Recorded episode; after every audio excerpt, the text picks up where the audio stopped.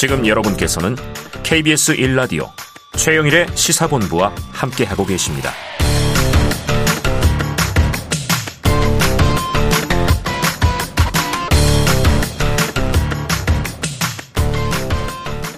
네, 시사본부 매일 이 시간 청취자분들께 드리는 깜짝 간식 선물이 있죠. 물론 오늘도 준비되어 있습니다. 코너 들으시면서 문자로 의견 보내주시는 청취자분들에게 저희가 쏠 거고요. 짧은 문자 오십 원, 긴 문자 백 원이 드는 샵 구칠삼공으로 의견 많이 보내주시고, 자, 햄버거 세트를 예, 받으시길 바랍니다. 주간 사건 사고 소식을 알아보는 배상훈의 사건본부 시간입니다. 배상훈 프로파일러 나오셨습니다. 어서 오세요. 안녕하세요. 자, 이제 좀 경찰국은 어제부터 출범했어요. 네. 그리고 이제 지금 일단은 경찰 내부는 다소 좀 진정 국면이긴 한데 반발은 이어지고 있다고 하고, 그건 앞으로 또 지켜보면서 저희가 체크를 해보고요. 오늘은 이제 오랜만에 다시 사건으로 돌아와서, 자, 십 대 청소년들이 서울 양천구 일대에서 중학생을 폭행하는 일이 벌어져서 경찰이 수사에 나섰습니다. 그런데 이 가해자들을 찾고 보니 이 년 전에 훔친 렌트카로 사망사고를 냈는데 당시 촉법소년이라 형사처벌을 받지 않았어요. 그리고 이 년 지나서 또 폭행사건을 벌인 거예요. 근데 이게 사건이 너무 잔혹해서, 자, 먼저 어떤 일이 있었던 겁니까? 예, 요번 뭐 폭행이라고 하기엔 학대에 가까우다고 보시면 되고요. 네. 여덟 명이 때로 몰려다니면서라고 네. 생각하시면 되고요. 네. 양천구 일대에서는 굉장히 유명한 애들이라고 합니다. 아, 그래요? 저도 이제 경찰에 저기 후배들 물어보니까. 음, 이미 다 지역에서 알고 이미, 있고. 예, 예. 근데 이게 소년 사건이기 때문에 정확한 네. 일시를 특정하지 않습니다. 네네네. 소년 사건이기 아. 때문에. 그런데 대체적으로 피해자에 의해서 이제 언론에 이제 알려진 바에 네네. 의하면은 중학생들, 그러니까 근처에 사는 중학생들인데 그 학교를 도로 다니면서 애들이 폭행을 하는 것 같아요. 아. 그래서 뭐 상당히 뭐 말로 하긴 그렇지만은 어. 실제로 이제 물고문 수준의, 아이고. 그리고 다섯 시간 넘게 폭행, 네. 또 라이터를 이용해서 상당히 아이고, 예, 위험한 예, 예. 아. 머리카락을 자른다는 이런 아. 형태, 그리고 피해 금액이 백만 원이 넘는. 어우. 근데 이, 이 피해 학생이 하나가 아니라 학교마다 네. 지금 파악된 것만 둘, 셋입니다. 학교마다마다. 네, 그래서 아. 그래서 이제 일단 구속은 됐는데 예. 얘들이. 근데 그래서 더 피해가 있을 거라 생각하고 지금 여, 여죄를 추정하고 있습니다. 추적하고 네네네. 있습니다. 예. 여덟 명이 돌아다니면서 예. 이 양천구 일대 학교들마다 예. 그럼 이제 피해자 타겟을 뭐 몇 명씩 지목해 놓고 그렇죠. 금품도 뜯고 예. 그리고 학대 수준의 이제 폭행을 가했다. 아주 잔혹하죠. 이건 아주 상습적이고 예. 뭐 조직적이라고 또 봐야 되겠네요. 다섯 시간 폭행에 뭐 물고문까지. 이거 뭐 조폭 영화에나 나오는 끔찍한 장면들이지 않습니까? 그 조폭을 넘는 거죠. 이런 형태를 네. 제가 예전에 뭐 링범죄라고 말씀드리는 것처럼 네네네.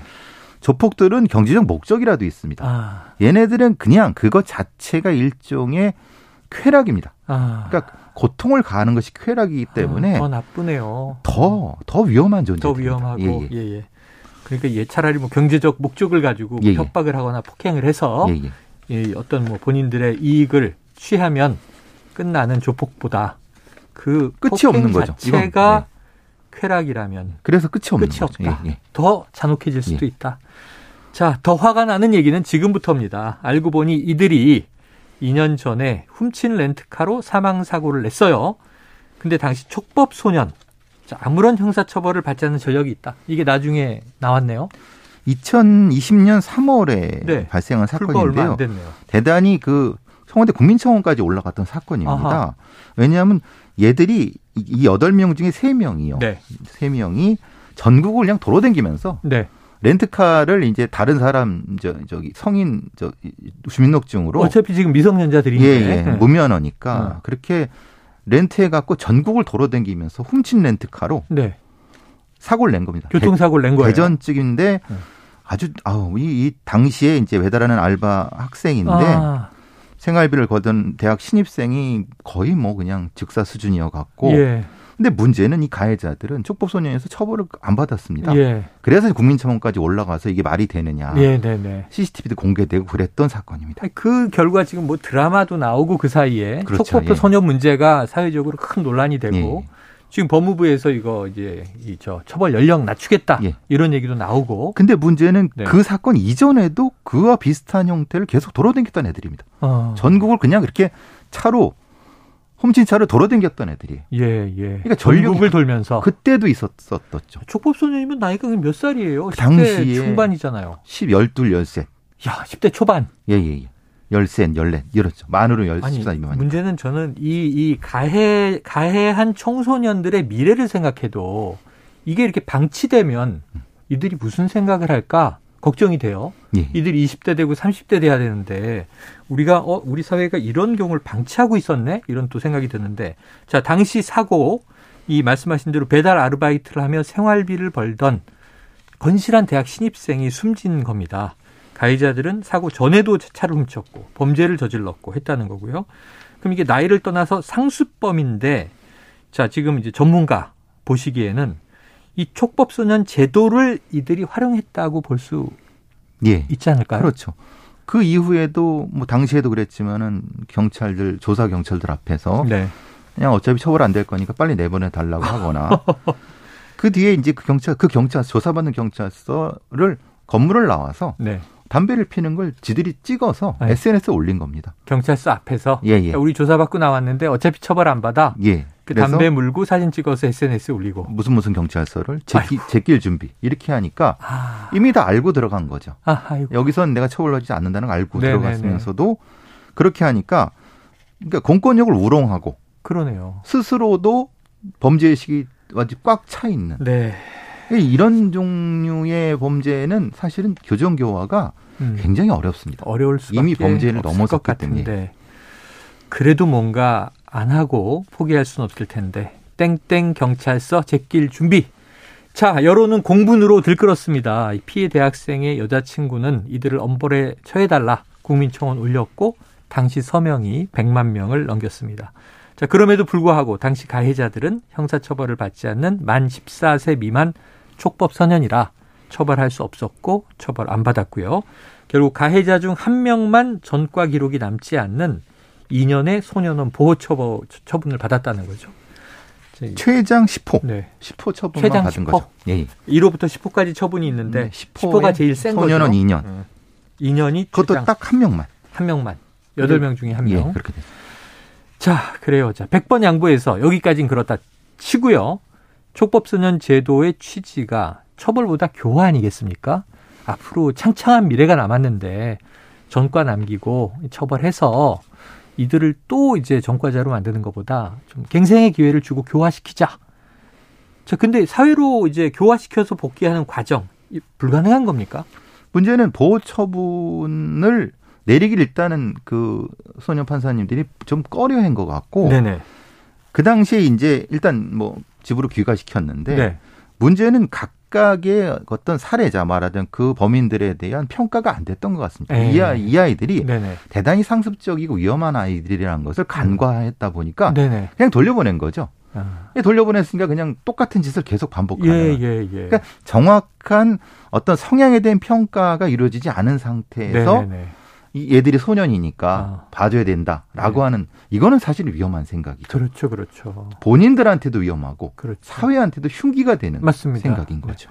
아, 그러니까 너무 좀 깊이 우리가 네. 고민할 필요가 있는 것 같아요. 이런 일에 직면한 전문가들이라면 자, 고민을 해서 어떤 위험 요인이 있고 그럼 어떤 또 교화의 여지가 있는지 어떤 쪽 결정을 하더라도 깊이 고민하고 그 경계선에서 판단을 내릴 수는 있는데 네.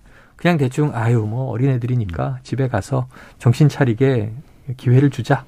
이건 좀 위험하다. 자, 심지어 이들 중 한 명은 이 년 전 사망 사건으로 법무부 보호관찰 중이었는데 보호관찰, 보호관찰 관리는 제대로 된 겁니까? 사 호 처분, 오 호 처분입니다. 네. 일 년 미만은 사 호 처분이고 네. 이 년까지는 오 호 처분인데 네. 이 보호관찰 관리라는 게 참 좀 황당한 거죠. 예. 뭐냐면 열 시까지 들어가느냐. 아. 그러니까 전화로 확인하는 겁니다. 확인만 하는 겁니다. 어, 열 시에 집에 들어왔습니까? 휴대폰이 삼십 미터 정도 반경이 있으니까 네네네. 거기에 있는 것만 확인하면 끊는 겁니다. 집 근처에 있으면. 네. 근데 그래가 그게 교, 교정교화가 되는 건가요? 아. 집에 있으면 교정교화가 된다고 생각하는 네네. 보호관찰관이라면 사실 필요 없죠. 아, 그렇죠. 근데 이 아이들은 어떻게 했냐면 집 근처에서 애, 애들을 때려, 때려, 때렸습니다. 아이고. 그러니까 자기들이 삼십 미터 네. 안에서 관찰된다고 알고 있으니까 네. 그쪽으로 불러내서 끌고 와서 거기서 폭행을 했어요. 네.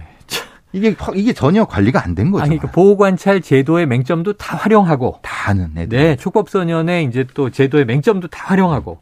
자, 이 얘기를 듣다 보니까 이건 교과서적인 해법이 먹힐 상황은 아니다 이렇게 싶은데. 자, 그러면 이제 이 백포로 파일러님 전문가 관점에서 도대체 이 아이들 어떻게 해야 되는 거예요? 그러니까 사건 중심과 케이스 중심을 같이 들어가야 됩니다. 네. 말하자면 얘들은 한 명이 아니죠. 집단입니다. 네, 그렇죠. 그럼 집단을 다룰 수 있는 전담 부서가 있어야 되는 거고 음. 그 개인에 대한 케이스 매니지먼트까지 있어야 됩니다. 음. 이것이 시줄과 날줄이 돼서 네. 활용이 돼야 되는데 네. 우리는 하나의 개인만 보는 것밖에 예, 안 합니다. 예, 예. 그 아이의 성향을 보는데 네. 그 아이들이 어떤 조직적인 맥락에서 그 범죄를 저지른 간에 맥락을 전달 안 해주는 겁니다. 음. 그러니까 지금 판사는 과거에 어떤 범죄라든가 행위에 대한 모릅니다. 네. 모르는 상태에서 판단해버리니까 네. 그게 안 되는 거죠. 참 그러니까 답답합니다. 맥락과 개인에 대한 판단 두 개를 동시에 진행해야 된다. 예, 알겠습니다. 이해가 됩니다. 이게 범죄를 저지르는 이 치밀성보다 대응하는 사회적 시스템의 치밀성이 더 그렇죠. 높아져야죠. 아유, 여기까지 듣죠. 속이 참 터지네요. 배상훈 프로파일러와 사건 본부 함께했습니다. 고맙습니다. 감사합니다. 자, 오늘 햄버거 세트 받으실 분 사공팔칠 육오공삼 일구이칠 육육삼이 팔일오팔님입니다. 자, 최영일의 시사본부 오늘 준비한 내용 여기까지고요. 저는 내일 목요일 낮 열두 시 이십 분에 다시 찾아뵙도록 하겠습니다. 자, 오늘도 청취해 주신 여러분 고맙습니다.